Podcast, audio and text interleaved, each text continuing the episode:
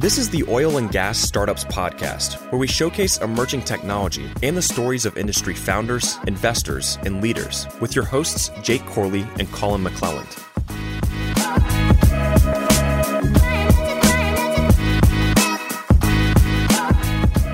What's going on, digital wildcatters? Welcome back to another episode of Oil and Gas Startups Podcast.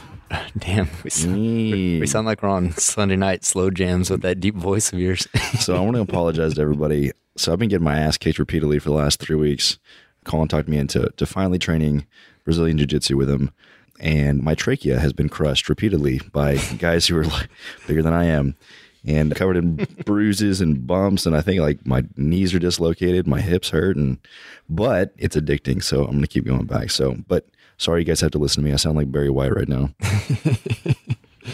But it's been a good time right? Yeah it's been fun. It's been good it's something humbling about getting your ass kicked first thing in the morning it makes, yeah. it makes the rest of the work seem a lot easier the rest of the day's not so bad after it's that not So, what we got lined up, man? Do we have any announcements? I don't think we have any announcements. By the time this comes out, I'm trying yeah. to think. Our Energy Tech Night, we're recording this. Today's the 20th. Energy Tech Night's tomorrow night, 21st. So by the time this podcast drops, it'll be done and gone. We put together a fucking rock star panel and got a lot of good startups presenting. So I think this is going to be, you know, just the reception that we've had with it. I think this is going to be something ongoing once a quarter from now on. Yeah. And the one thing that we, we keep talking about doing, we were actually, so we're planning on doing a Midland trip. We keep pushing it back. But then we had the idea of like, what if we just did like a Q&A episode on the drive to Midland since we have like eight hours.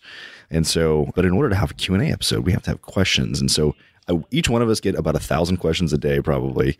There's a little bit of an exaggeration in our inboxes, but if you can go on to the ask a question on Oil and Gas Startups website, if you guys have any questions that you want us to answer, you know, it'd be um, dope LinkedIn's about to drop their LinkedIn Live oh, yeah. video platform. Yeah. So we just get on LinkedIn, eight hour drive live until we hit fucking west side of San Antonio and I'd be sleeping for at least Ozona. six of those hours for sure. Oh, I know you will, motherfucker. You sleep more than anybody I know. So, what do you think we got this couch in here, man? That is a nap couch specifically. All right. so, what we got on the show today, man? What are we doing? So we've got Seth Blackwell with Ruckus Energy. What's up, bud? What's up? How's it going? Oh, it's going, man. We're here. We're here. We're, ma- right. we're making it. I'm excited though, because like I was telling you, we've we've had a lot of a lot of great episodes, right? And, you know, it's been very very tech centric, and so ever since we had David Ramsden-Wood on, everybody keeps hitting us up and saying, "Hey, we need some more E&P guys on." And then with our first initial conversation, you were telling me your whole life story, and I had to stop you. And I was like, "This is super interesting. Save it for the podcast. Don't tell me anymore." Which um, is funny because just before we recorded the podcast, Seth told us that he did a deal previously with David. So it's yeah. kind of, I mean, oil and gas is a small world, so it's no surprise. It but is. it's good to have another E&P on the podcast and get that that E&P perspective because I think that you know, from me, I care a lot about hearing the stories of people that have done it. You know, obviously, me and Jake are in the business of operating wells, so we enjoy hearing those stories, and I know a lot of people out there like hearing about that as well. So you have a million stories, and I want to go through all of them. Um, we don't we don't really have like a time cap or anything, but before we do that, kind of tell us what you guys are doing with Ruckus Energy, where you at now, and then we'll kind of go flashback and then walk us walk forward. Yeah, so Ruckus Energy is like a small independent E&P company. Started it in May of 18. Kind of focusing on the Permian again. I mean, to be honest, in this day and age, that's kind of where it's at, you know. So we're also looking at deals East Texas, DJ. We've evaluated in the last eight months. We've probably evaluated over 60 deals. I'm really just trying to find what fits best with our business model. We like to say we do a little bit more exploration rather than exploitation. So we try to get in an area that has a lot more upside that doesn't exactly, you know, doesn't have every bench proven. We like to get in an area that we can actually drill some science wells, collect data, do our analysis, delineate over certain areas of our acreage position, and then let somebody else, you know, bigger come in, infill drill, and kind of prove it up a little more. So, right now, I mean, it's it's there's five of us. I'll get into that. Great management team. We click on a lot of levels. I mean, we're friends more than anything. We were partners before, but it turned into a friendship. We really enjoy being around one another. In this type of business, that's really what it takes. Yeah. You have to enjoy, you know, who you have to deal with on a daily basis, who you have to make tough decisions with. I mean, that's what it all boils down to. If you don't get along with the people you see and work with every day, it's just it's not going to be pleasant by any means. Do you have any like rule of thumb when when choosing those types of people, which we can obviously dive a lot deeper into, but rule of thumb when choosing them, well, you know, or like any like red flags or sometimes you get to choose them and sometimes you don't. yeah, that's true. You know, so it's really like wh- when you are choosing them, you know, it's really just like the people that you hit it off with, people that you can enjoy to go out with afterwards and have a beer with. Mm-hmm. If you can't stand being around somebody and having a beer with them after you, you spend a full day with them, that, that's a red flag. You know, I mean, the last thing you want to do, it's like I've talked to this dude eight hours today. The last thing I want to do is spend even more time with him afterwards, you know, for another couple hours and enjoy a cocktail with him, you know? You really have to be able to enjoy being around them. You know, when you travel, you know, your travel companion, whoever it may be, you really have to just enjoy their personality. I mean, I think it goes along with any relationship. I think that's one reason that we're successful with ours. Everybody's like, "What do you guys fight about?" And it's like nothing. It's like what we literally talk and spend almost every hour Yeah. together. We disagree, um, but Yeah, we don't. disagree, of course. Yeah, We enjoy each other's presence. yeah, And you're going to have those disagreements, you know. I mean, I, I have several friends kind of like y'all that you spend a lot of time with, you talk with on a daily basis. You, you know, you, you talk about even doing podcasts together, you know, because mm-hmm. literally y'all talk so much. I mean, some of the, the conversations that you have are so funny, they need to be recorded. you know? and, you need, and you need to share them with the world. you know? that's that's how this started off. We were we were at lunch one day and we were like, "Why don't we record these conversations?" Mm-hmm. Yeah, having way too many valuable and funny conversations not to be recording audio or video. when y'all were just talking about like taking the trip to Midland, you know, I mean, instead of taking the hour flight, you know, get on the car eight hours, you know, record the whole damn conversation because you know it's bound, you know, hour four or five. You're going to get so deep in this conversation. It gets a little wild. exactly, exactly. You might have to edit it a few times. Yeah. you know, but it's it's definitely that's the way to go. That's too funny. No, I like what y'all are doing though. You know, with this podcast, it's it gives a lot of people the opportunity to listen to these in the E&P space, make their own decisions. You know, especially like the startups deal. It, it's not easy, you know, leaving a, a safety net of a job and, and branching out on your own and getting the more entrepreneurial type of spirit. It's definitely not easy. It gives the it gives people the the chance to listen to an hour of somebody's story, how they did it, you know, to be able to judge and make their own decisions, whatever situation they may be in. You know what I like most about our podcast is that you can go anywhere and get stories like that of people, you know, jumping out in entrepreneurship or whatever it may be, but there wasn't a medium for it for people specific to oil and gas. And so that's what I find the most interesting about the people that we have come on here and their stories is because never before has there been a platform where people can actually just get those stories from oil and gas. It's always been, you know, people from whatever tech industry, e-commerce, apparel, Yeah. whatever it may be. So Yeah. Anyways, man, so you're executive vice president of land right now at Ruckus. Let's rewind it all the way back. And I want to hear about you. You told me beforehand that you're from Tulsa, Oklahoma. So let's let's get your story. Man, we got enough time for that, Man, or I- what? dude, I've got a handle of whiskey over there. We can break it open. And, okay with that, man. It could get a little crazy. No, but yeah. So Tulsa, born and raised Tulsa, Oklahoma. You know, back when it was the oil capital of the world at that time. Second generation landman. Kind of followed the footsteps of my mom, and that's kind of how I got in this business. But to take it back even more, you know, I graduated high school, went to play college football in, in Western Kansas, did that for four years. Played a lot of football. Started all four years there as a freshman, you know, and at that point in time, I played so much football. I mean, everybody asked me what I was going to do when I grew up. You know, it was like I'm going to play football. this, is, this is what I'm going to do.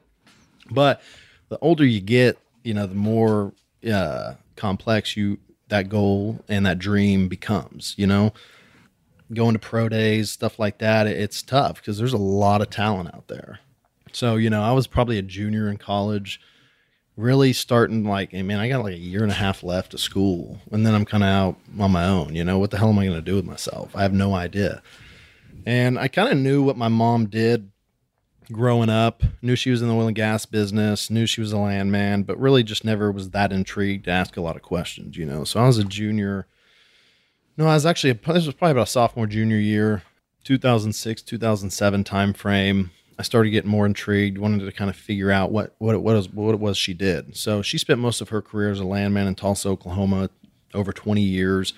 Worked for a number of small E&P companies that would continuously get bought out every couple years, you know. And so once she got, then she ended up moving from Tulsa to Dallas my senior year of high school. Her company got bought out by Kerr McGee. So she moved to Dallas, worked for Kerr McGee. And then in 2005 timeframe, 2006, Kerr McGee got bought out by Anadarko. So then she moved down to the woodlands, joined Anadarko for a bit. Probably could have stayed there for a long time. So this is about the time I became interested in what it was she did. Was trying to figure out what I was going to do with my life, you know. So she actually was in Anadarko, I think, not very long because she came across an opportunity to branch out kind of on her own. And this is where this kind of goes. You know, she she was with Anadarko, probably could have been, I mean, at this point in time, she's been in the industry close to 30 years. Probably could have stayed with Anadarko for a long time, but she decided she had an opportunity to kind of come across her on this startup E&P company called Leor Exploration. So it was actually with a guy that she had married, my stepfather, Kitten Holiday, which was previously with Encana Oil and Gas. So she decided, small company. Yeah, very small. so she decides she's going to take early retirement from Anadarko, kind of branch out and get with this company that pretty much has nothing. Who's going to start up you know, something in Central Texas and see where it goes. So I really started kind of, you know, posing a lot of questions to her, what it was she was doing, all this. And this was the time she left Anadarko. So she got this company. They worked with a series of geologists that had found an opportunity in Central Texas, which was now a lot of people know of called Amoruso Field. They started drilling wells. They, they stitched together. My mom was the VP of land and BD And they stitched together 30, 35,000 acres, started drilling wells, and this was strictly exploration at this point in time. You know, not, not a lot of people do this anymore. So this was a 2006 time frame, and she's drilling wells, drilling these deep Bossier wells down to 19, 20,000 feet, super high pressure gas wells. And I'm like, so what are these wells producing? She's like, anywhere between the IP is 70 to 100 million cubic or 100 million cubic feet a day. And at that time point, I didn't know exactly how much that was. You know, I was like, okay, yeah, cool, man. So I became more intrigued, kept following the progress of Leor. Well, they ended up drilling a number of these wells. I mean, that's a substantial amount of gas. Okay. And, and at this point in time in 2000, late 2006, early 2007, gas prices kept climbing, you know, got up to what, 12 $13 or so in MCF. So when these wells, they, you know, the first couple wells that they drilled, they would drill one, you know, maybe on the east side of the property okay, well, we got something here. Go to the west side, start delineating over there. You know, trying to prove it up. That way, they would have some PUDs or probables all over their acreage position. So they drilled these wells, and every one of them were just a, like a home run success. You know, so I think they I can't remember how many wells they drilled, but at this point in time, just shortly before this, as they were sticking the, stitching the acreage position back together, Kitten Holiday, my stepdad, had left Encana. He was kind of leading the business unit of Texas for Encana came over and became the president of Leor Exploration before they drilled these wells. So he knew exactly what kind of Encana was looking for at that point in time. Shortly after, I think they drilled five, six wells. They sold 15% of the deal to Encana and then sold another 35% a few months later to become equal partners at 50 50. And then a few months later, sold out completely. And all three transactions equaled about 5.3 billion. And this was in 2007 when gas prices were, you know, over twelve dollars. You know, so and, and, and, at that point in time, you didn't really see a lot of transactions. You know, with over five billion dollars. Yeah. There still haven't been that many of them. No, no. I mean, you, you don't. I mean, you, you see the slowdown. You know, the ones that when the Delaware picked up in sixteen, it was like it was normal for something to be over two billion dollars. You know, you saw a lot of transactions, but especially back in the mid two thousands, you didn't see a lot, and so that's what really caught my eye you know, she she took a chance. My mother took a chance, left Anadarko to start to kind of join this E&P that could have went in a year belly up, you know, and then she would have been an older landman looking for a position again. Anadarko may have took her back, maybe not, you know. Can your mother come on our podcast? Yeah, right. she most certainly can because she probably has some better stories. yeah. so for real, it was eye opening for me. You know, at this point in time, I was literally sitting you know, at my house in Hays, Kansas, in the middle of nowhere, thinking, I mean, I kind of want to give this a shot. You know, I mean, there's a lot of money to be made in this industry, and you know, at this point in time, I may play football, I may not. I really don't know what I want to do. But that was a huge transaction, and pretty much, you know, my mom's stepdad kind of built it from the grassroots. And what was funny, it was, you know, my stepdad came over from Encana and the moral of that story, the Leor deal, so they sold it, you know, the conglomerate three times for 5.3 billion or something like that. And six months later, that's when gas prices collapsed mm-hmm. under $2 an MCF, you know, and I always think back like, what the hell was Encana thinking at that point in time? You know, they're like, we bought super high. Six months later, the market completely falls out of the bottom, and now you have two dollar gas. You know, somebody got fired over there. That's all. That's all I'm saying. But and it was funny. I was telling this story to a guy I was doing business with up in because it's a fascinating story. And I was telling a guy that I did some business with up in Denver, very wealthy guy. I was telling him this. And when I got to the, the billion number, he was like, Billion? And I was like, Yeah. He goes, What's their yacht's name? I was like, Pardon me? He's like, Their yacht. What did they name it? And I was like, just off the off my cusp, I was like, Sell high? Because that's exactly what they did. Sold at the top of the market and it fell through. But that was great. So then, you know, I decided I actually got with my mom at that point in time and wanted to do an internship. Came down 2009 timeframe to do an internship. They had Leor 2 started up. They were doing some stuff with Samson down in Southeast Texas, Chambers County area. And so did an internship down there for about four months with a land broker.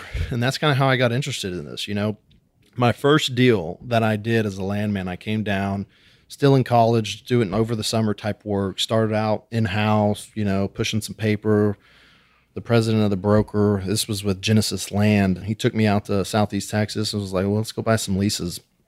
So the first time I really got to go meet with some landowners, buy some leases, you know, one of the first landowners I met met with, it was probably 12, 12.30 in the afternoon. I meet with him and he's like, would you like a drink? I was like, sure, you know, brings over some whiskey, pours a glass. And I sit there across the table and literally shoot the shit with him for two hours drinking some bourbon. And I'm like, man, I think I can get into this. You know, I was like, hell yeah, this is my style. This is my cup of tea right here. so, you know, did that the rest of the summer, went back to school, finished my uh, senior year ball and played some arena ball after that. Realized that, you know, I wasn't going to make any money at this and called up my broker that I did my internship with. I was like, hey, man, you got any work? And he was like, I do. I'm running this project right now. We're trying to stitch together 50,000 acres in East Texas come on down to Atlanta, Texas. I was like, I mean, I'll, I'll, Google map that, I guess, but I don't really know where that is. And literally the next day, packed my shit up at my house, loaded my truck. I was at my dad's in Tulsa, Oklahoma, packed my shit up, went to East Texas for two years and stayed in a Best Western in Atlanta, Texas. It was the worst time I've ever had. I mean, that town is a disaster, all right, to say the least. What's it close to? Because I have no clue. It's about 30 30 minutes from Texarkana. Okay. okay. It's a dry county. So you're putting a bunch of oh, landmen in a hotel doing a project in a dry county. So we literally had to drive 15, 20 minutes to the nearest liquor store. And so, yeah, it wasn't good. Yeah, that's, I mean, I've been all over Texas and I don't know where Atlanta's at. That's... Exactly. No, nobody does. All right.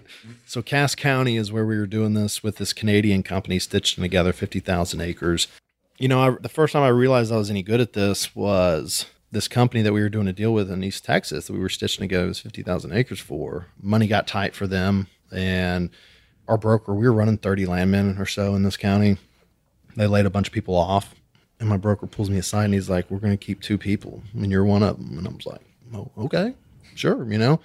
And I was still young at this point in time. So we, we decided we stayed another probably half a year out there doing this my wife was working for Noble at this point in time back in Houston, so I'd travel back and forth on the weekends, stay with her, and decided like two years in, cut my teeth, pulling books in the courthouse, running title. It was great, learned a lot, but I was ready to be out of the field. You know, I didn't want to do that for the rest of my life. And so at this point in time, I actually, you know, my undergrad was in business, just a generic business degree. When I was playing ball, that seemed to be the easiest at that point in time. So, well, I want to get in house, but like, you know, how do I do that? You know, not a lot of people, not a lot of, you know, big companies hiring landmen out of the field. They should, but they don't. You know, they want to hire them from some type of PLM degree, OU, Texas Tech, you know, something like that. And so I actually called my mom. I was like, "You got any contacts that I can, you know, go sit with, try to pitch myself to them?" So she hooks me up with the land manager at Anadarko. I go to Anadarko. And this is what really kind of defined my career in this industry. I go and sit with this guy, and I'm literally just shooting the shit with him for a little while. And all of a sudden, he's like, Man, I like you a lot. I think you do really well here, but I can't hire you. And I'm like, Well, why is that? And he goes, Because you don't have a PLM degree. And I'm like, Really? You're going to shut me down you think I could do a good job here, but you're going to shut me down because I don't have a degree to fall back on, you know? And he's like, exactly. He's like, they made a policy where they usually don't hire any PLMs or landmen without JDs. So I was like, yeah, uh, that was just a shock to me. You know, I thought I had this job. Why know? do you Why do you think that is? I come from a family of landmen, and they bitch about this all the time. That when companies hire, you know, landmen in house, that it's always some you know fresh grad out of high or out of college that can't run title properly, and you know both you know, my dad and my uncles, you know, mm-hmm. came out of the field. So, you know, they have that same mentality. What, why do you think that that is? What I was told was that they do this because if they hire you, you know, they really, you know, they're trusting your resume, they're trusting whatever you tell them, you know. So if you go in there and you completely shit the bed, that they have something to fall back on. It's like, mm. hey, man, he had a PLM, he was an attorney, you know. They have something they can fall back on. That way, it doesn't make them look too bad. Yeah. You know, that's kind of what I was always told. That makes sense. I've never thought about it like that. You know, I mean, because they, they, have proper schooling, and, and these degrees at these schools have gotten better and better. But at the end of the day, I mean, I've hired a lot of people in my career at this point in time, and I normally will not hire anybody that doesn't have field experience. I mean, because mm-hmm. nothing beats it to when you're living in a hotel, running title, drafting your own leases, pulling books, researching and trying to chain title together. You know, you don't get that type of experience in school. Yeah. And so it's a big difference. I did a two week stint as a landman. Oh, running yeah. title in courthouses. And I was like, fuck this. I'm going back yeah. out to the rigs. That's my type of work. a lot of people say that too. They're like, what the hell am I chaining this title together? You know? But it's, it's, very, so, it's, it's very tedious. It's very tedious. And the more you get into things like in East Texas, I think is some of the worst title that I've ever come across in my career. And so it becomes interesting whenever you go meet with somebody to try to buy a lease and you know more about their family history than they do, you know, and so you're educating them on their family background and they're like, oh no shit. so it, it's, it's interesting. But when I got told that from this land manager at Anadarko, you know, I was seriously just shell shocked. I was like, really? I was like, well, how, you know, are all these majors going to be like this? I don't know. I ended up coming across a position with Oxy. They hired me as a contractor to kind of give me a test run, you know. At this point in time, I was 26 years old. Finally got a job with Oxy, working in the land department. In 2012, they it was a really active year for them. I mean, probably I feel like one of the most active, at least in the last decade. They made a big acquisition in the Northeast Marcellus Shale. I started working on that, doing a big due diligence project. Once we were finished with that, they made another acquisition up in North Bakken. Made, I did due diligence on that. Got transferred down to Eagle Ford and then worked some of the Permian. So I literally worked, you know, some of the largest basins in the U.S. on my at my stint at Oxy. And to be honest, I loved Oxy. The people there, the personnel were great. All my colleagues have nothing but good things to say about them. Well, then we come down to this story. All of a sudden, I'm sitting in my office at Oxy, and I get a call from my old broker at Genesis Land, and he calls me and he's like, "Hey, what are you doing?" I'm like nothing working. He was like, "Well, you got some time to go play some golf?" I was like, "Sure." He's like, "I have this company, this startup E&P company, backed by Kayne Anderson. You know, they're just starting out. One one's a guy is a, a geologist from Common Resources. The other guy's an engineer, back old Exxon guy." And they're starting a CMP company. They asked me to be their land manager, and he's like, "But you know, I got my own thing going. It's great." So I threw your name in the bucket, and I was like, "Oh, okay. well, thank you." You know, he's like, "So let's go play some golf and meet them," and I was like, "Okay." So we put together a golf game, and I'm, you know, didn't even really hit me until I started playing golf. I'm like, "This is gonna be like." It's just okay. It's just playing golf. It's just a casual golf game with a couple of guys. You know, get there it literally turned into a four hour interview. It was the longest interview playing golf. And at that point in time, I wasn't that great at golf. So it turned into the longest interview of my life. And I'm just like, shit, man, what are they going to think? You know, but I ended up pitching. You know, I, I took a leap of faith here. At this point, I wasn't going to leave Oxy. You know, I didn't know if they were going to, if they wanted me or not. But during the whole game, you know, I I was 26. I didn't have that much experience in this industry at that point in time. I had some great field experience, had some good operations experience. You know, I was only at Oxy for eight months, and would have stayed there for a long time. Loved it, and I think I did a great job there. But I still didn't have that much experience, and I just but I pitched myself to them. You know, I was like, I'm young. You know, whatever you need done because they were telling me exactly what they planned on doing what they were going to need done and i was like whatever y'all it is that you need done i can do and I'll find a way to do it. My whole family, you know, I have a mom that was a landman. My stepdad was a landman. My stepbrother was a landman. And we always joked at one time, we are like, we should start our own E&P company. And my mom was like, I think we're going to be a little heavy on the landmen. You know, I was like, ah, we can work with that. Not, not very diverse. but no, and then, you know, I was like, I, I, I, got a lot of family in this industry. If I, if I need help, I can probably figure it out. You know, I'm, I, I got sources that I can reach out to, you know? So I was pitching myself to him. And all of a sudden, like a week later, you know, the guy calls me and's like, we'd like to, you know, give you a shot, six month contract. And I was like, "Damn!" and like another contract, like you know, what if I just what if I just turd? I'm a big turd to come in there, and then six months after I'm out on the streets again. You know, like, and I was leaving a good thing at Oxy, so it was definitely a risk reward deal that I had to weigh my pros and cons, try to figure out what was going to be best for me. Because at this point in time, I just you know I didn't I didn't know what to do. I was young. You know, I consulted my mom. She was like, I just don't want you to be, you know, set up for failure here. You know, I mean, it's going to be a lot of responsibilities. And I was like, well, that doesn't help. But so I kind of I just weighed my options and I was like, you know, I'm going to take a leap of faith here. You know, I feel like I'm a pretty good landman, and you know, if it doesn't work out, I'll find a job somewhere else. You know, so I took the jump, joined them, and it was funny. The first day that I go into to work with them, the president comes and slaps a saltwater disposal agreement on my desk and was like, "I need you to redo this," and it gave me like a little piece of legal pad with some bullets on it. it was like, this is what we want inserted into that. I'm sitting there like, I've never seen one of these things in my life. Like, what, what am I supposed to do with this SWD agreement? You know, because normally, especially at Oxy, you know, I go from field doing record title leasing. Oxy, I'm doing more due diligence and not so much on the, you know, disposal and that type of operation side. It's more like getting the land ready to be drilled. And so I'm like, all right, well, I guess I'll figure this out. So I literally read through that agreement probably like 25 times. Really, and I mean, that's what I was good at doing was reading through things, comprehending them, and trying to point out the important parts of an agreement, you know?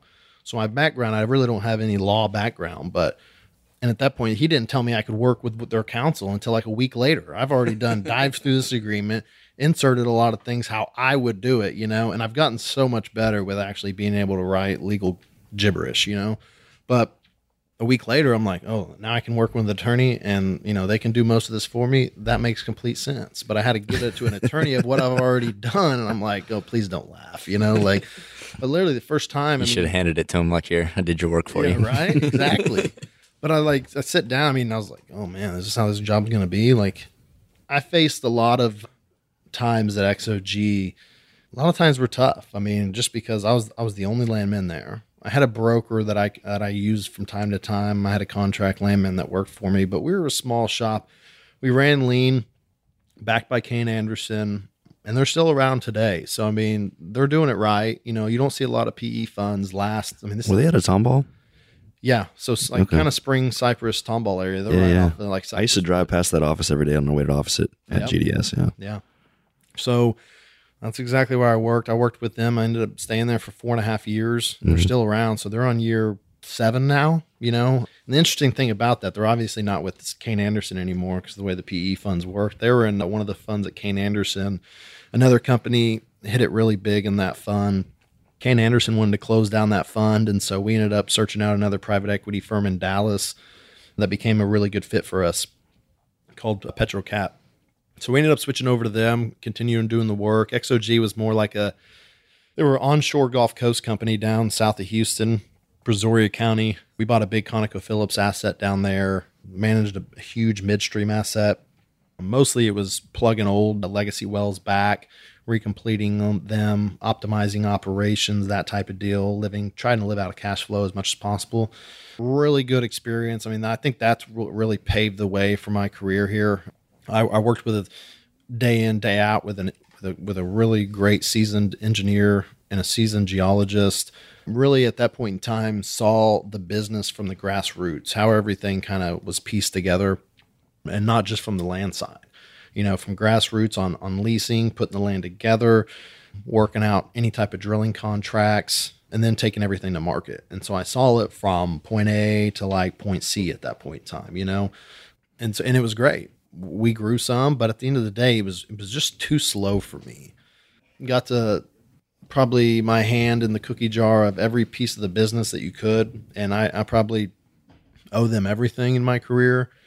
But I decided about halfway through XOG, or yeah, about halfway through XOG, I decided that that Anadarko thing was still kind of playing in my head. Like, you don't have a PLM, you don't have this, you know, we can't hire you. And so I decided to go back to school and I didn't want to go to law school. And so I went to the University of Tulsa to get my master's of energy business. It was pretty much an MBA, pretty much strictly focused in energy, E&P, renewables on a global scale. Had a really good curriculum. So started that program and pretty much my life changed forever. We went to this I went to my first residency. They do like two residencies throughout the whole program. You meet everybody, faculty, all your colleagues and students that you're in the program with. And I was in my first one and I'm sitting in this residency seminar, and we're going around the room. Everybody's introducing each other, and this guy stands up, and his name was Avi Mirman, and he was the CEO of Lilis Energy at that point in time. You know, and I was like, "Who is this guy?" You know, I mean, he didn't. He was from New York,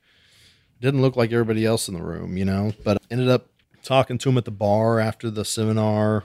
Really hit it off. He's a great dude, very smart kind of just inherited this Lilis Energy company that was coming over. He was actually the interim CEO that took over from Recovery Energy that had some financial issues.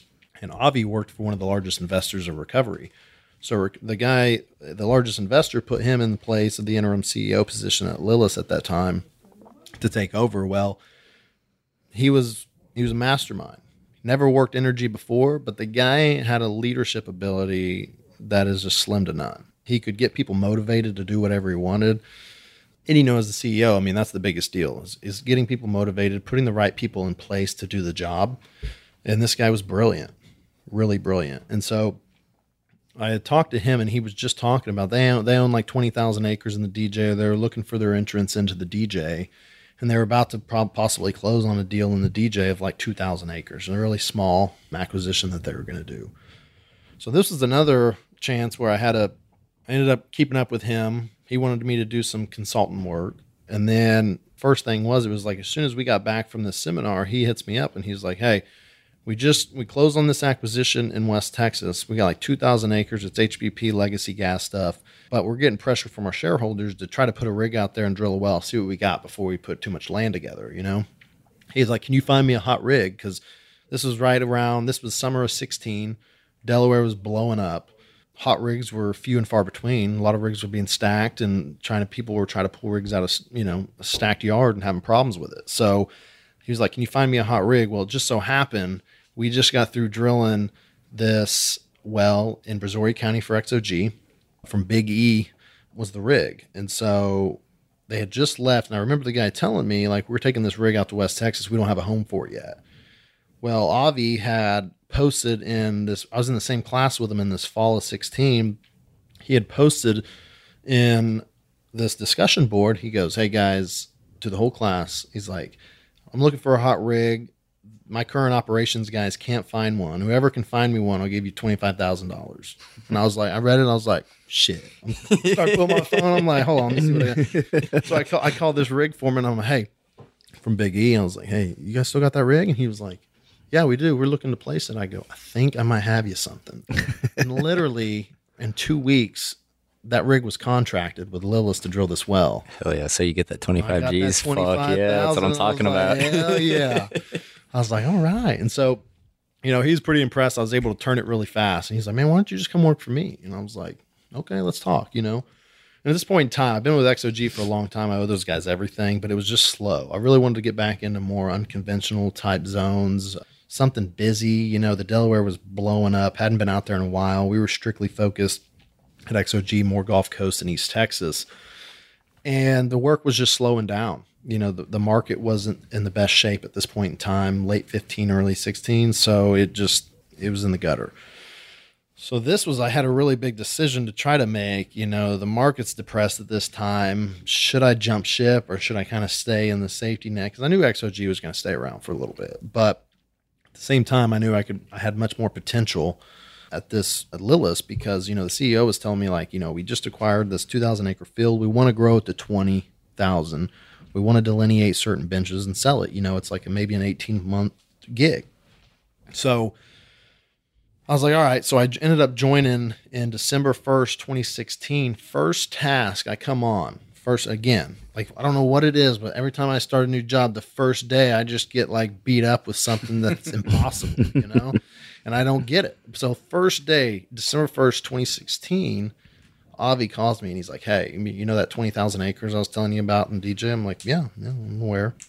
And he was like, "Well, we want to we want to just get rid of it, divest it by the end of the first quarter of 17." So it's December 1st, 2016. He wants me to sell this asset by March 31st, 2017. And I'm like, okay, well, let me, let me like kind of look into this and figure some stuff out. You know, I start diving into it. They, they don't even know what they have. You know, this is my like first week on the job. They don't even know what they have. Where at this point in time, we're stitching together our management team. And so I literally had to hire a broker up in Denver to do due diligence on my own asset before I could sell it because I didn't know what I had. It started out as 100,000 acres. They had 100,000 acres at one time, this recovery energy company. And throughout not doing anything with it, some stuff was HBP, but they never did anything with it. They never drilled a well, they didn't do anything with it. So they lost a bunch of acreage, got down to about 17,000 acres. They lost a lot. Damn. A lot of wasted money. Well, so okay, so I did due diligence on it for I, and I had a very limited time. The broker that I used was not happy with me because I'm like, listen, you guys got like three weeks. I need to know exactly what I have. He's like, you want us to go through a hundred thousand? I don't think it's a hundred thousand acres. All right, like he's like, you want us to do this in three weeks? I'm like, yeah, I do. That's what you got to do, you know. And so and they they came through, man. They really did. They hit a home run with it, and I closed this divestment on March 31st, 2017. And I don't know how it happened, but we made it happen and so we divested of the DJ assets to strictly focus in core Delaware on our core Delaware asset. And at this point in time, we stitched together our management team. We had Brennan Short, which was our COO that was hired on. Ariella Fuchs was our general counsel. Mary Hughes is our geologist, which is the same management team that we have today at Ruckus. You know, at Lilis, like I said, we had 2,000 acres. The matter of, and at this point in time when I joined, Lilis was trading on the OTC market at like – a dollar fifty, had about a three to four million dollar market cap. Our team collectively got together mid December, early January of 17, put together a strategy plan growing this asset up to about 20,000 acres. Let's drill 12 wells and monetize that at the end of 17. That was a far stretch, okay? But as I told you before, Avi Mirman, he he was a madman, but he was a mastermind. The guy could really get people motivated to do things. We put together this plan, and he reminded of this plan every day. Okay. Putting together 20,000 acres in the heat of the Delaware is no easy task. All right. And I, I mean, normally I would need a couple years to do this. We're on a position kind of just by RSP Permian. Most of our stuff was contiguous here. And, but we were pushing the limits of the eastern edge of the Delaware Basin and on on our acreage position, we had like two deep gas wells that was holding 2,000 acres. No, I mean the closest horizontal Wolfcamp well was maybe eight to 10 miles west in Loving County. So we didn't really know how far this basin stretched out. We we were pretty positive that this thinned out to the east. So we did our science, grew the position, started drilling wells so by the end of 17, we, we grew. We had about 20,000 acres, drilled 12 successful wells. Wolfcamp, drilled some Wolfcamps and Bone Springs, like Wolfcamp A and B wells. And every well we drilled was a success, which was crazy. We did not anticipate this. But That's our, wild. our COO, Brennan Short, was really good at what he did. He was able, we had a lot of vertical wells that were not producing on our asset. He was able to kind of go in, analyze the casing program, and we were able to save a couple million dollars in capex by plugging those wells back, coming up, cutting a window, and laying a lateral down. So the team meshed really well together. We we did we did some really good things at Lilis in the matter of 16 months. We grew the company. Started out like I said, three four million, and we were over 550 million market cap at this point in time. Wow! Just by the wells we did. And what what span of time was that? About 14 to 16 months. Damn. So by the end of really like 17, early 18. And that was oh, OT, that was the market value. What's that? Yeah, market. Yeah, market cap. Okay. Fully diluted basis, our market cap was a little over 550 million. So were you guys already OTC when you came in, or were you part of that process? Uh, so we were already OTC when we came in because this was kind of a recovery, and this is why I look at like you know I look at Ruckus kind of like as my third startup. I feel like Lilis was a startup. XOG definitely startup. Lilis, they were an established company, but all the management got let go. Yeah. We came in, the management team of Lilis got stitched together, and we I mean we had some acreage to play with, but we didn't think it was very good. You know, we we got out of the DJ, put everything into the Delaware, and we had 2,000 acres to play with. And we kind of ba- went back and forth on, okay, are we going to grow this acreage first? Are we going to drill a well to see what we have before we spend a lot of money on acreage? Because acreage prices were already crazy in this area. Into 16, early 17. Mm-hmm. In the matter of eight months, I went from buy, being able to buy leases at probably a thousand dollars an acre to I couldn't buy anything under ten thousand an acre in a matter of eight months. I mean, the place was going crazy. So we were directly contiguous to RSP. Felix was to our south.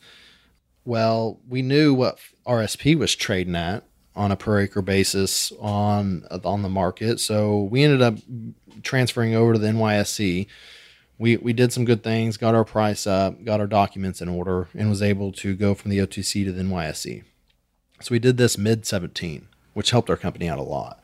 And for those who are not listening or familiar with that space, what was the why do you go from OTC to New York Stock Exchange? Well, so like for example, the Ruck- or Lilis Energy, formerly Recovery Energy, they were actually on the NYSE at first. They missed a lot of filings. Delisted. They got delisted to the OTC, which is really just you know it's OTC is over the counter trading. Had Jordan Belfort trying to fucking shuffle their stock to people. Exactly.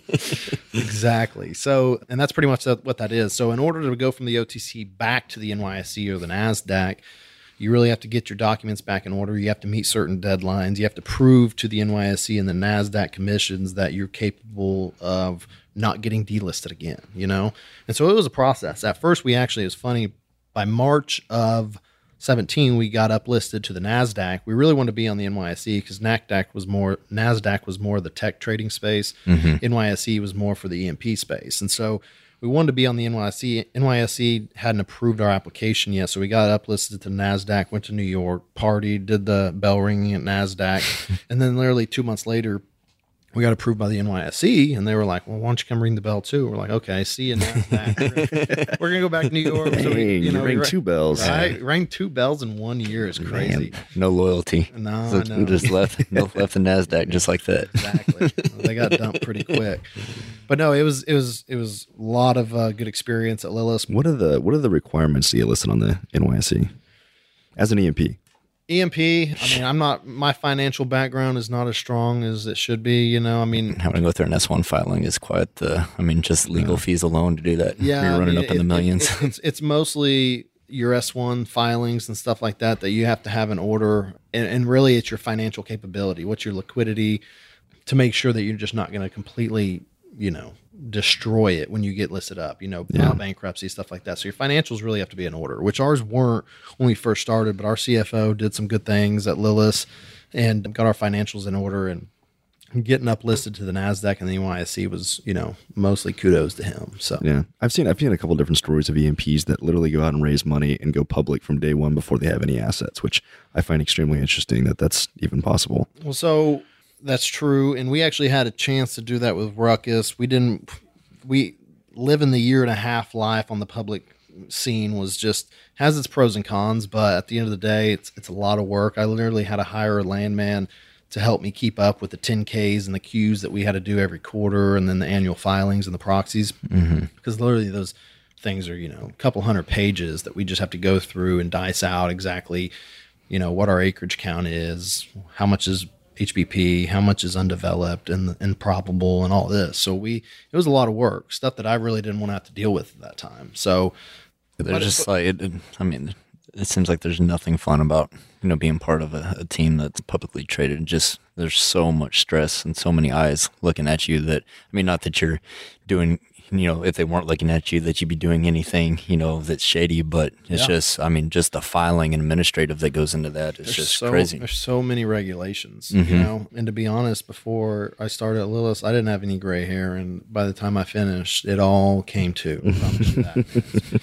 literally it was it was stre- it was a stressful job just being you know exactly precise on mm-hmm. what you're going to put in your filings with the acreage and when you start buying a lot of acreage at a, like you know in a short amount of time it's you know i mean should i put in there 14667 or is it 68 like you want to be on point because your records are going to get audited at some point you know yeah so i was always trying extremely vague and trying to do approximately because you know, you just never know when you start buying a lot of acreage, your acreage, you know, count gets extremely high. It could be, you know, there could be a discrepancy of, you know, five to 100 acres. You know, you just don't know. Mm-hmm.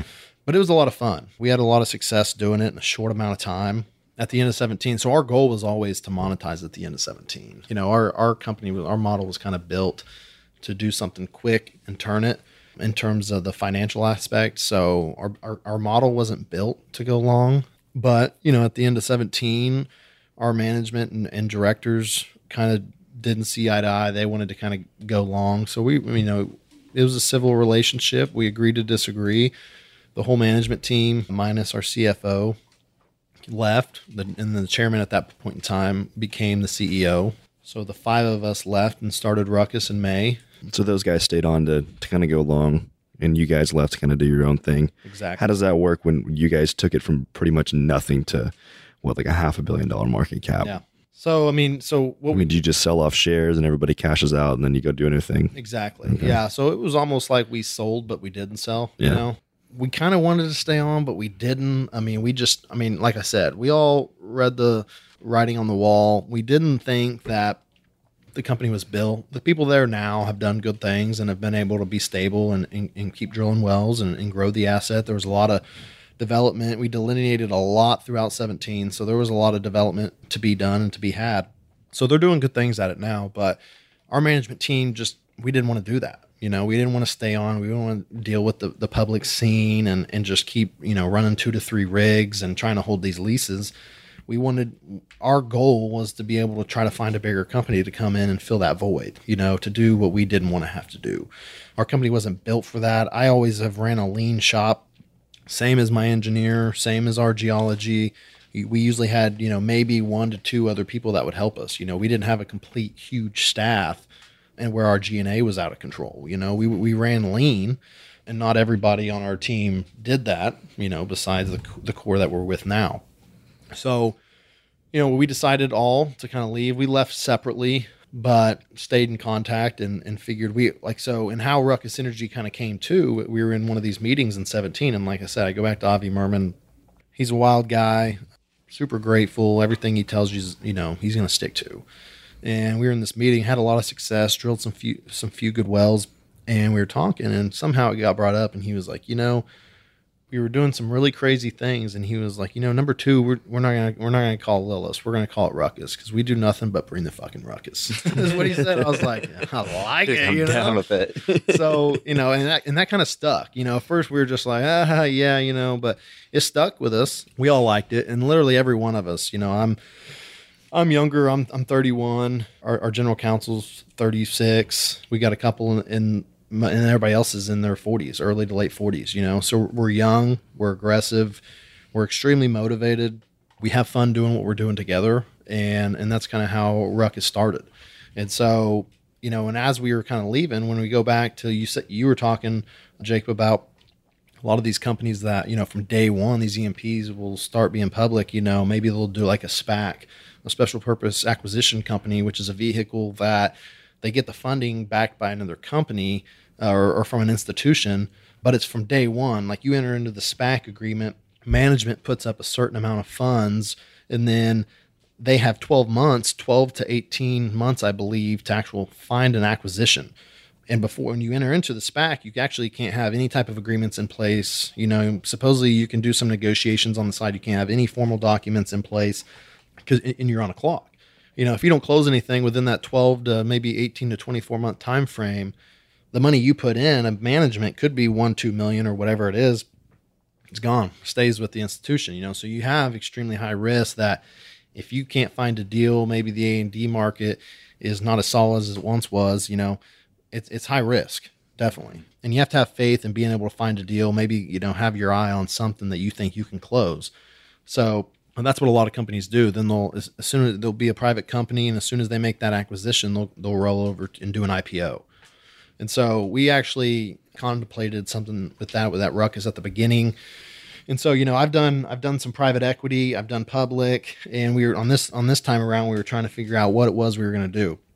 You know, because there's there's pros and cons to every one of them. But we had a really good relationship with some of Lilis's early investors, some of the main investors, which were some small institutions, some private wealth. And like I said, you know, we went from a $4 million market cap to well over 550 got up to trading at like 615 a share from a dollar 50 so a lot of the early investors did extremely well you know in a short amount of time. And so a lot of those investors are rolling over with us on ruckus you know, we didn't want to do private equity. We like a lot of the, the PE guys. They're great, fun to do business with, smart, and they make good partners because, you know, they've been in this space for a long time and they can help you in critical times to make the strategic decisions that you need to, right? But at the same time, we just, you know, we, the background on our management team was hot at this point in time because we just came off and done a crazy thing on the public market that a lot, nobody really has done and then shortly after we left, RSP block sold to Concho for a crazy number, you know, and that was completely offsetting ours when people would tell us that we were going to drill some shit wells and it was never going to amount to anything. and so these wells turned out fantastic. Our offset competition was selling for a huge multiple in the Delaware.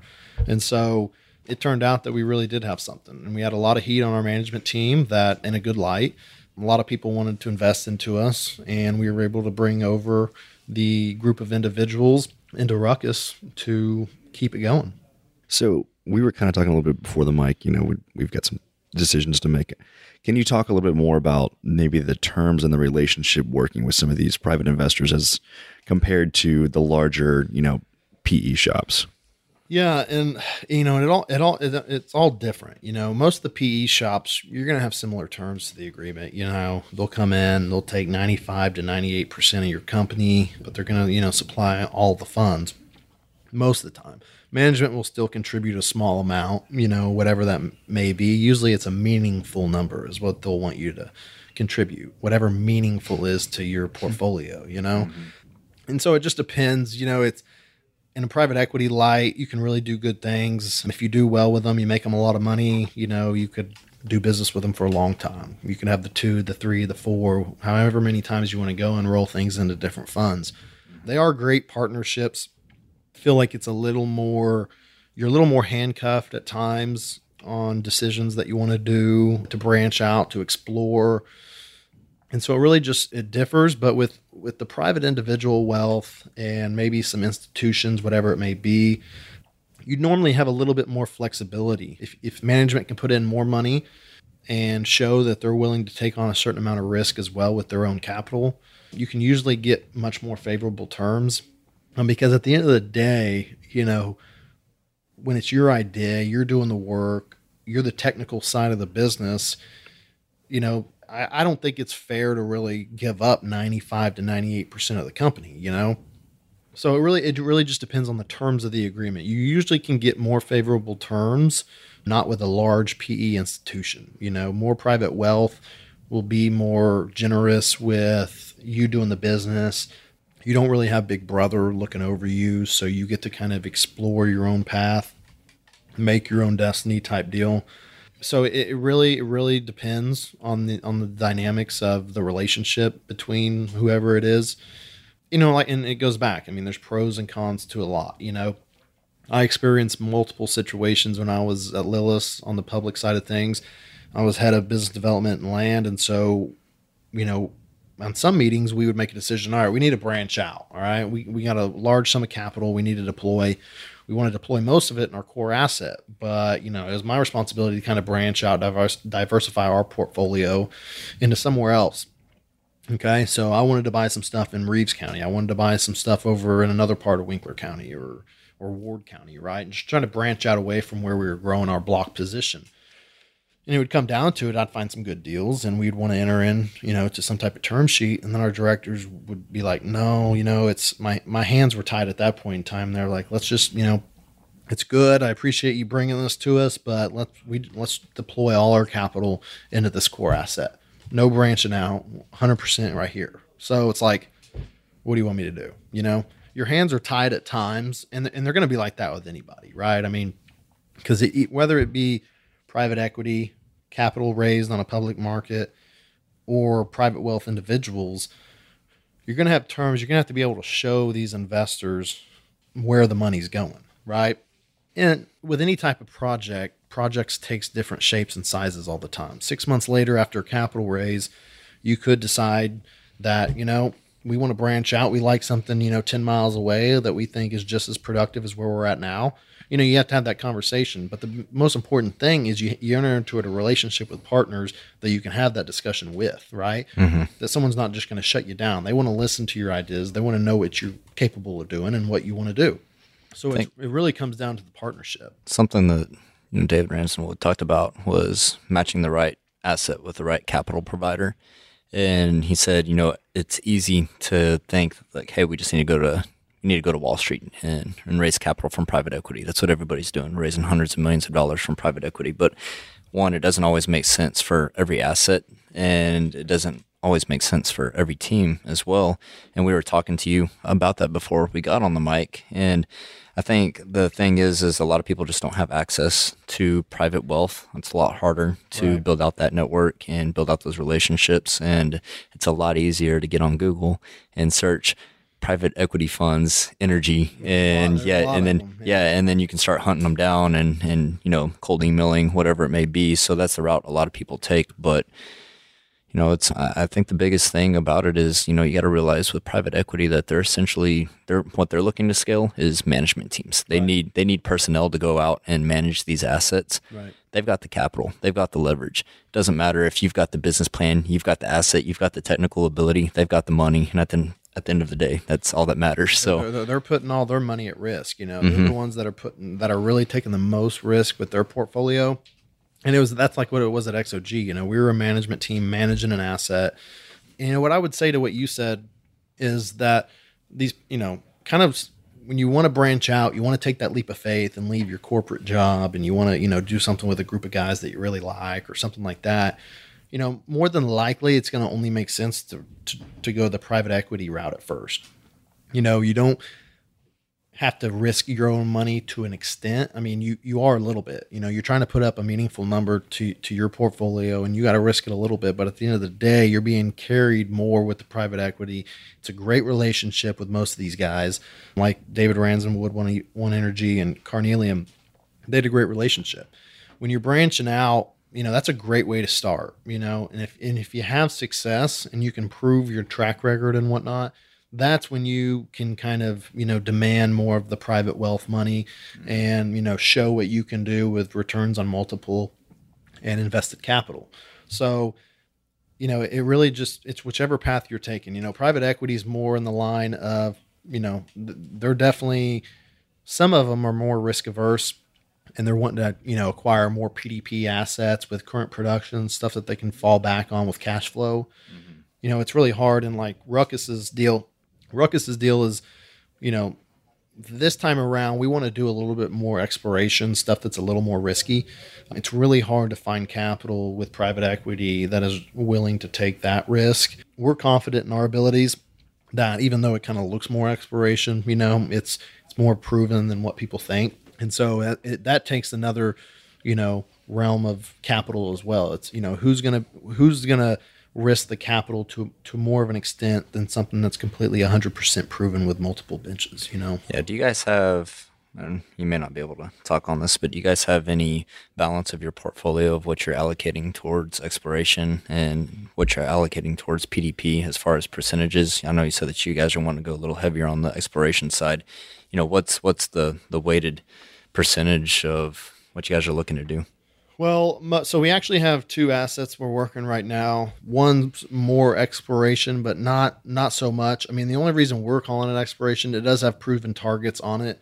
So a lot of people wouldn't call it exploration, but there mm-hmm. are some zones that we're really intrigued in that we would probably identify as more exploration because you know gotcha. it's the wells we have to drill some pilot wells, collect some data samples, stuff like that.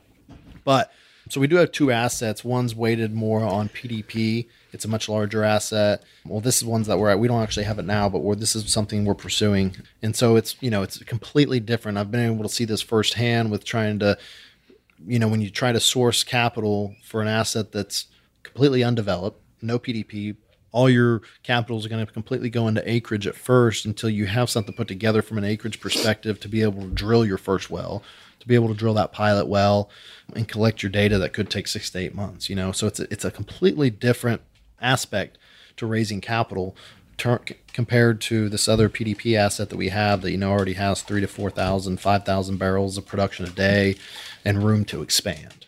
So I know we have a lot of listeners, you know, they may be in oil and gas, but maybe they're not so familiar with the upstream process. You know, they could be midstream, downstream. We also have a lot of listeners outside of oil and gas. Can you explain some of the nuances and the benefits or first off what is pdp what is exploration you know jake and i know that you know all your big returns come off the the risky exploration side and the pdp is more of your kind of core you know proven cash flow can you kind of explain from your perspective on on both of those talk, topics yeah, so you get the PDP, which is which is actually proved developed producing assets. I mean, It's something that somebody's already came in, probably did some sort of exploration at some point in time. Exploration is generating from a completely undeveloped asset. You might have some local producing some PDP wells close by that you can actually put stitch together well control on and say, okay, maybe I have something similar as this asset, you know, five, 10 miles away. So that would be considered more exploration because you actually don't have any of your acreage producing, nor is it proven. So it has a PUD, proven undeveloped, or is it probable? Which means you know it could be two miles away or possible. Mostly possible. Any reserve shop or no other E&P company is going to give you value on a possible location. Mm-hmm. And so normally where exploration is almost after that, you have the one P being PDP and PUD, two being PUD and probable, three P being PUD probable and possible, and then you got pretty much exploration at that point in time, which means you know you may have something here, but from a reserve profile, you don't have anything because yeah. no no reserve shop or anybody is going to give you credit for having something when you don't know. It's mm-hmm. just a, you know it's a it's a hypothetical type deal, and so so uh, you know essentially exploration is high risk. High reward. Exactly. And that's the kind of the look we're taking at it. You know, high risk, high reward. You're being able to keep more of your company intact in terms of the equity side of things. Mm-hmm. Management puts up more of the money, but at the end of the day, you know, if with with the certain well control and everything that you have going on, you know, surrounding your area, you don't really get too much exploration these days, you know. And, yeah. And, and there's a big difference between exploration and like wildcatting. Yeah. like back in the good old days. Yeah. I, I, I would have loved to seen and been a part of that, but you don't really get too much wildcatting going on anymore. Yeah. You know? yeah. Exploration, you know, we call it explora- exploration, but we're still being able to stitch together in our model offset production that's relatively close by. Even though a lot of our portfolio of acreage is undeveloped, mm-hmm. we're being able to show some type of return profile in the current reserves that we could possibly have. Yeah, I always think what the old wildcatters back in the day would think of our term exploration. They're like, motherfuckers, y'all aren't, y'all aren't exploring shit. Exactly, man, exactly. Especially like the wildcatters East Texas. I mean, you're going out in an area that you know, has never been developed within a hundred miles. Yeah, exactly. They're just poking a hole just and seeing, a seeing what, seeing what, what comes out. Yep. And that's the kind of science they did back in the day. You mm-hmm. know, I mean, they would take they would scoop up a, a, barrel of oil in a bucket and take some samples of it. You know, now the technology, especially as you two know, you know, with tech, the technology in this industry has advanced so much. That's crazy. Man, and it, it literally has put us in a position, these E&P companies, midstream, downstream, anything. The technology had advanced so much, it puts us in a position to we can do so much mm-hmm. so little. Yep. For sure. If you I find your experience intriguing because you've you've done the startup thing, you've done it with private money, you've done it in the public markets, and you've played around with the PE guys as well. If you were reset today, you only had your experience, you had no money, right?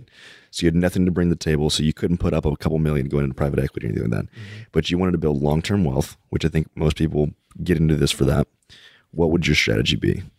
Man, long term wealth, it, it really depends on what the market's telling you too. You know, you yeah. really have to listen to the market. But me personally, I'm more of a risk taker. Mm-hmm. you know, I would probably try to sort if I had my background and my experience that I could still carry, I would try to find some type of private wealth money that, you know, would just take their chances on me. Mm-hmm. You know, I'd have no money to contribute, but you know, let me work for you. You know, let me earn some sweat equity of some of some sort. You know, that's probably the route I would try to go. You know, it could take a long time though. You know, because you got to find this individual, especially the oil and gas market is capital intensive to, mm-hmm. to, say the least, you know? So it's a lot of capital and you got to find maybe not one individual, but a group of individuals that's willing to compile a mass of money that you can do something with. You know, yeah. you find one individual and you know, it's going to be hard to find somebody that's going to give you 20 million. You know, yeah. that's a high net worth individual that's going to take a lot of chances. And normally he wants somebody else to share the risk with, you know? Mm-hmm. So me personally, I would try to probably find high net individuals that you know I could prove myself to. I would you know you almost have to have something to go into them with, and that's the that's what comes down. You know, I've I've listened to a lot of people branching out, startups type conferences and stuff like this when I was younger, and a lot of most of the private equity shops. The biggest question they get is, do you invest in, in an asset or do you invest in a management team? And a lot of them will answer it differently, but a lot of them answer it the same. Because, especially if you're a management team that's kind of recently stitched together and doesn't really have a track record of growing an asset and divesting it and whatnot, they're mostly going to want to see a management team bring in an asset, right? Mm-hmm. Like saying, okay, we haven't we haven't closed on this yet we know that we can do good things with this by optimizing operations and and exploring and and doing whatever we can do right? You bring the asset to the pe group and you're telling them this is our asset. This this asset's built for our management team. We can do that. A lot of pe firms that's what they want to see. Some you know that have a proven track record that have been stitched together. Maybe it's a bunch of buddies that all worked at exxon together and they're leaving exxon they're branching out some PE companies will invest in that management team to go find an asset, mm-hmm. right? And I've seen it where some comp- where some startups like that have you know had a hundred million dollars contributed to them, and they didn't find an asset in a year, so they had to you know close it up, you know, and that's why a lot of PE companies don't they rather invest into an asset rather than a management team because if you're bringing something a full model built out put together for a specific asset they're more likely to invest in that because it's kind of turnkey for them. yeah. Know? You can deploy the capital quickly if you can close that deal. Whereas, right. I mean, David talked about this pretty extensively on his on our podcast, where he raised over two million dollars from friends and family yep. to go find an asset and burn through it all. And said that was his tuition that he paid to learn how to do it the correct yeah, way. So exactly, and, and I mean, it's it's trial and error. You know, I mean, I've had I failed in my life, and it, it happens sometimes you don't make the right decisions, you know, and mm-hmm. you learn from those decisions. And I think if you haven't failed, you definitely haven't lived and you haven't done it right, you know. But going back to your question, Jacob, I mean, me personally, I tend to take more risk. You know, I would try to source out some private wealth funding myself. But in order to term to build long-term capital for yourself, you know, I mean, the, one of the, the smartest decision would probably be to join you know, some type of major, something that you can stick with for a long time, earn equity throughout your years. You have a safety net to fall back on. But it really just all depends on the individual, you know, what type of risk taker you are. You know, me personally, ever since I left Oxy, you know, and I started working with a bunch of individuals and was kind of doing my own thing, being my own boss, I was just like, man, I, I can't go back into a corporate life and answer to somebody. You know, mm-hmm. I just, I really, I thoroughly enjoy what I do I thoroughly enjoy the people that I work with and that yeah. respect my values and my opinion on things. You know, so it's all about having the right. And as we were talking a little bit before this, it, it's all about having the right people that you surround yourself with. You know, and as we said, you know, if you can't have a beer or a drink with your partner after you spend all day in a meeting together at the end of the day and you just don't want to be around them, it's obviously not the right mesh. You know, you need to be able to enjoy the people you work with on a day in day out basis and that's what we have at ruckus and, it, and it's fantastic like i love that's seeing good. these people i don't see these people enough but at the end of the day i love talking you know personal chat with them even after a long day of work discussion mm-hmm. and that and that's what really brings people together when and, and you enjoy doing what you do professionally around other those individuals yeah i like that response because you know, everyone tries to have this cookie cutter approach, you know, the right way to move forward in life. And it's not the same for everybody. Like, I can't look at most people in the eyes and tell them to do what I did. Yeah, go quit your $200,000 a year job with your wife and three kids. You have no medical insurance. Like, yeah, fucking go for Got that. Like, busted ass finger. Yeah, yeah, yeah, yeah. Break my finger right after. I'm like, man, this sucks not having medical insurance. So, but you should see him type he's like he's like this. I now. had to relearn how to type. but you know, a lot of people can't stomach that risk. I can just because it's my personality type to right. be able to you know take that type of risk. But you know, everybody has their own path that they take. So you can't just say what's the right path to take, and this applies to everybody. You really have to kind of look at yourself inside and see, you know, you as a person, what, what's right for you. Well, and you're right there. I mean, there, like you said, there is no cookie cutter approach whenever I was trying to find the land manager for me at Lilis, you know, I was searching. I had a lot of good guys that I worked with at Oxy that maybe I wanted to try to steal away. I found one guy that I was good friends with that I could get along with, and he was probably the most risk adverse person I know. You know, and it was a it was a chore get me to try to get him to leave Oxy. You know, he mm-hmm. he didn't want to. And he actually, the day he accepted the job was the day he told me he came to turn me down and that he was going to stay at Oxy. But it was that we were having lunch and I continued to pitch it to him and I changed his mind on the spot, you know? Yeah. But, and not everybody has that decision, you know, because he'd been there for, I don't know, six years or so. Mm-hmm. I could have been there for a long time. He, he was a second generation landman as well you know, but you're taking it, you know, and I, I had to be real with them, you know, I was like, you know, we have like a 16 month goal here, you know, and so hopefully we can make a lot of money doing it, but there's a good possibility that we make nothing, you know, and when you got to tell somebody that, they're like, "No." but doesn't that make it like, so much sweeter when like, you win, though?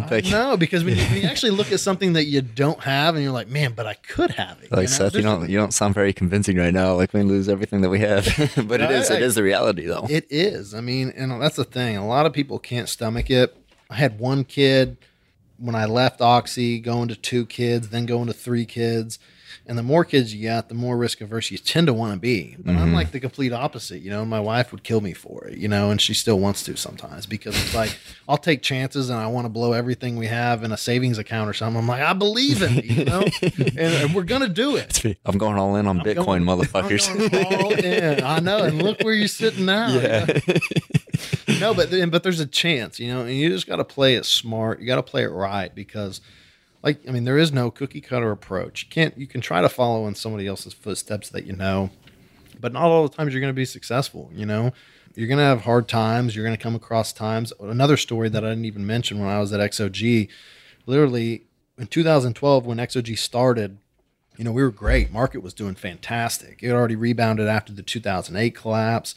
It was back up on its high. People were just rolling in it. You know, 2014 came and just that's when the market just collapsed.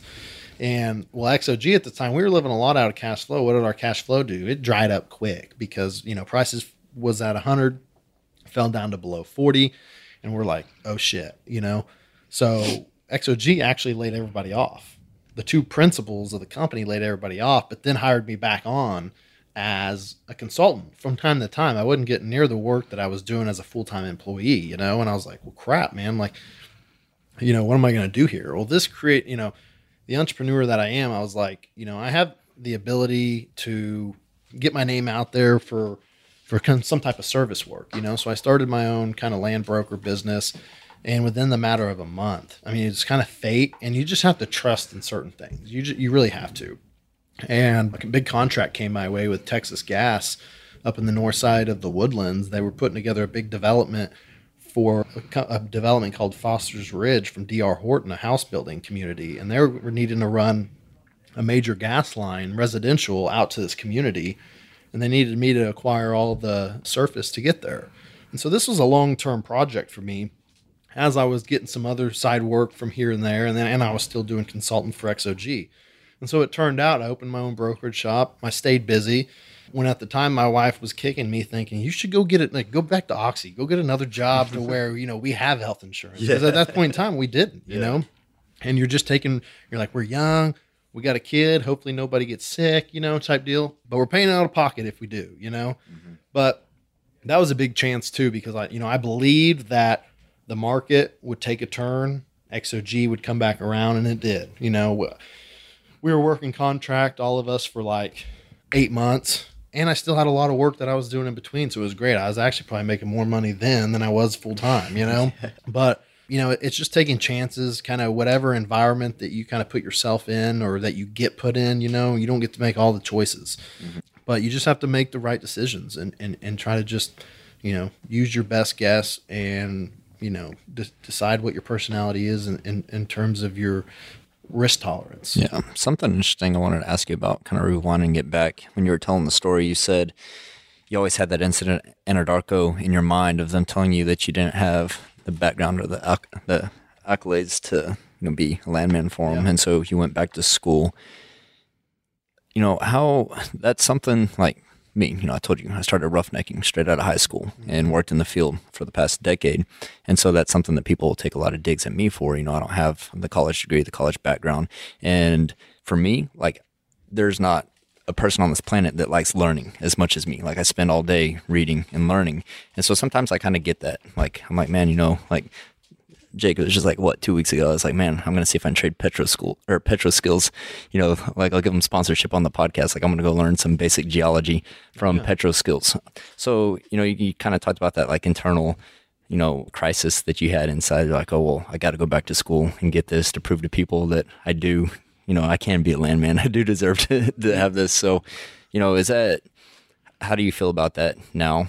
Looking you know looking back on it is it something that i mean obviously it worked out for you because you know you met you met your partners in the class but yeah i mean if i wouldn't have i mean i, I think my master's program paid for itself day one yeah crazy, you know? but um, i met some of the greatest people that i still know today and that i get still get to call friends and work with but you know that always that weighed in my mind not because i didn't think i had the capabilities but the more this industry was moving and i saw it firsthand that you know back when my mom was a landman, it was like, you know, high school diploma is all you needed, you know, then, mm-hmm. then a bachelor's degree became very important. And then like now today, bachelor's degrees are, you know, a dime a dozen. Yeah. And so it's the graduate courses that really put you ahead of people. And, you know, it wasn't so much that it's like, I just wanted something that I could fall back on, like if you know during a downtime, which you know we're seeing more frequently, we're still having today. Mm-hmm. That you know, if I you know didn't have friends or people that I could, you know, do a startup with that I could go back to a major and try to get, you know, some type of position, but not be stuck in a pigeonhole, you know. Mm-hmm. So I wanted to chase after and just get additional schooling. I figured the MBA in energy was just my best bet because I knew enough about law and I've done enough, you know, legal documents and everything to know that I do not want to go to law school and I do not want to be stuck researching case law all the time. You know? Yeah. So, Masters of Energy Business was just, it was great. It was challenging at times, but at the same time, it really gave me the diverse knowledge that I have today to know, mm-hmm. you know, international business, to know economics, finance, just everything, you yeah. know, supply chain. You get to touch on pretty much everything Mm-hmm. So I'm glad I did it. You know, I would encourage anybody that just, you know, doesn't have the proper background. You know, a lot of people go get out of school with political science degrees or something like that, and maybe they're having problems moving up in their corporation or something. You know, mm-hmm. I would mm-hmm. encourage them to. You know, a lot of the times, like I, most of my school got paid for from Lilis and XOG. Very cool. And so if you if you're with a good employer that you know encouraged you to kind of you know do that and get the additional schooling because it, it's only going to help them out you know i mm-hmm. heard one i heard somebody once tell me this story that they had at their company like i guess the cfo was talking to the ceo and was like you know if we're going to the cfo was like well this guy's wanting to us to pay for his schooling you know and the ceo was like well i mean let's do it you know the cfo was like no it's expensive he's like well would you rather would you rather the guy not do the schooling and stay here and work for us forever or have them do the schooling and then eventually leave because they get the schooling, they get a better offer. But what if they stay here forever mm-hmm. and they don't get the proper schooling and we're stuck with them, you know? Yeah, I've heard a similar quote. You know, what if we invest in our employees and they leave? And the CEO asks, what if, what if we don't invest in them and they stay? exactly. and that's what I'm getting at. You know, it's, I think most in any industry in the companies today, if they're smart, they're going to invest in their employees. You mm-hmm. know, a lot of companies do it. Everyone that pretty much I know, I've worked at it. I mean, if you're good at negotiate and talking to your company, you can probably get some type of good deal out of it for sure. Yeah. So, what are and shit, this podcast is just like flown by. I feel like yeah. we're gonna have to have you on some other time, man. I'm glad we didn't break out the whiskey because we'd probably be talking oh, for like three hours. But no so we'll get you on sometime for another episode. But yeah. before we cut this one out, you know, what are some some goals that you guys have at Ruckus for 2019 where you really see see yourself going?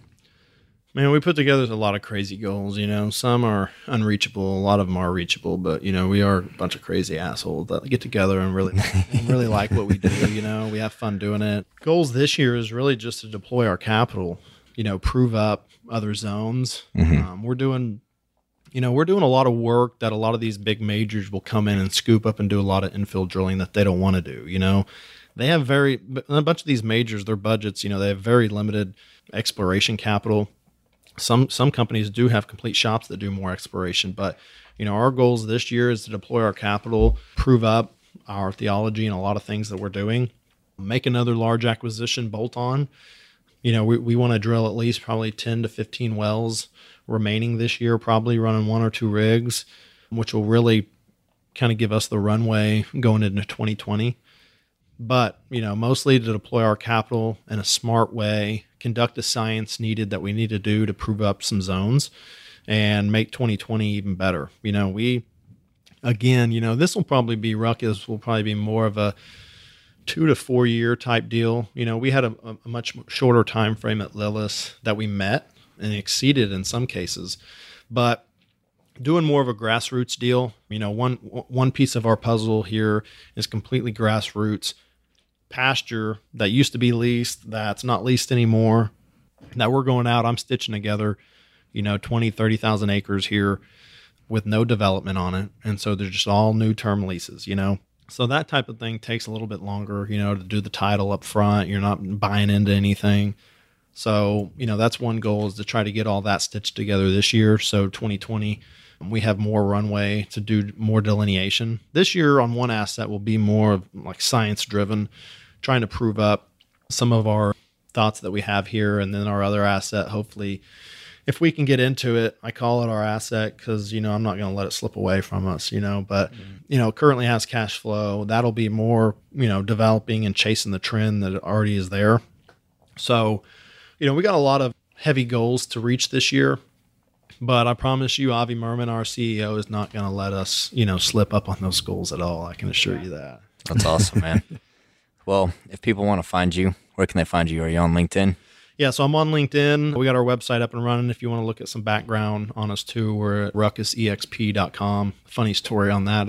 I was when we were first, you know, we this management team put everything together on Ruckus from the website to, you know, forming the LLC or the C corp, whatever we all did it out of the home offices. And when I was searching, I'm like, man, I need to get ruckusenergy.com, right? And I'm like, shit, it's taken.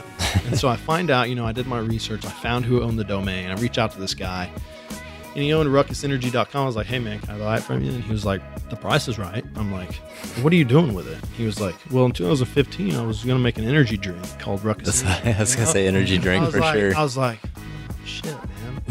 he ended up wanting way too much for us. So I was like, we'll go with Ruckus EXP. Yeah. So yeah, so you can find us at ruckusexp.com to kind of look at the background on us. Uh, we've got a great quality team.